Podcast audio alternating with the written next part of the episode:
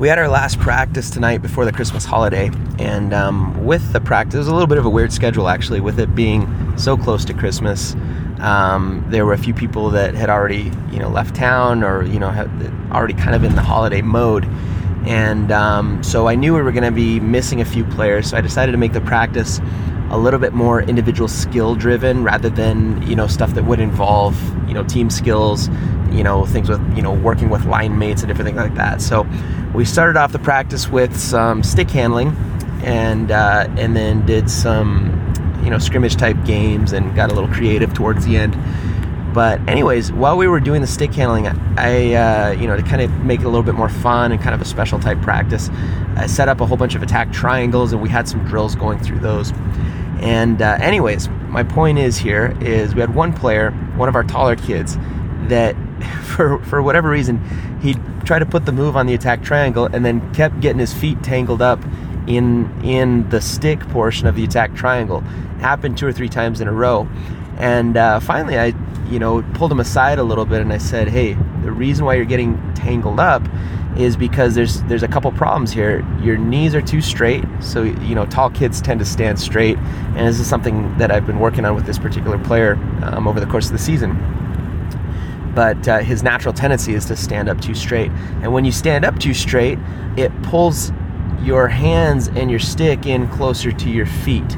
So you can't get the puck far enough away from your feet, so that by the time you try to put a move on, and this is something that you actually don't have this problem if you're just using cones, because cones are small enough, you don't have the same realistic type thing. But when you have an attack triangle, it's a training aid, when you have that down, and it's got the stick and then the 2 feet there that you've got a stick handle through, now all of a sudden it opens up real life problems for, for different aspects of the game, and for this kid specifically. So what was happening is, because of his posture, the puck was in too close to his feet, which made it so he didn't have room to clear the obstacle after putting the puck through. So he would put it through, catch his foot on the stick of the attack triangle, and get tangled up in it every single time.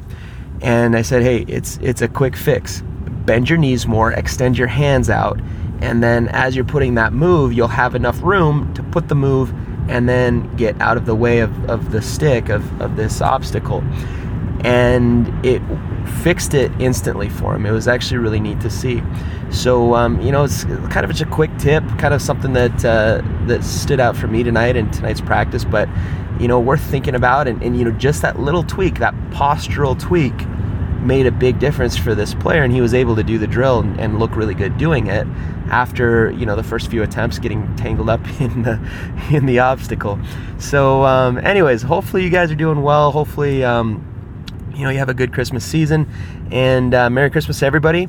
We'll be back again, but that's my 2 cents worth on this one, is just, pay attention to those details, and if there's a kid struggling, sometimes it's just as simple as getting the proper knee bend and extending the hands away from the body just a little bit more.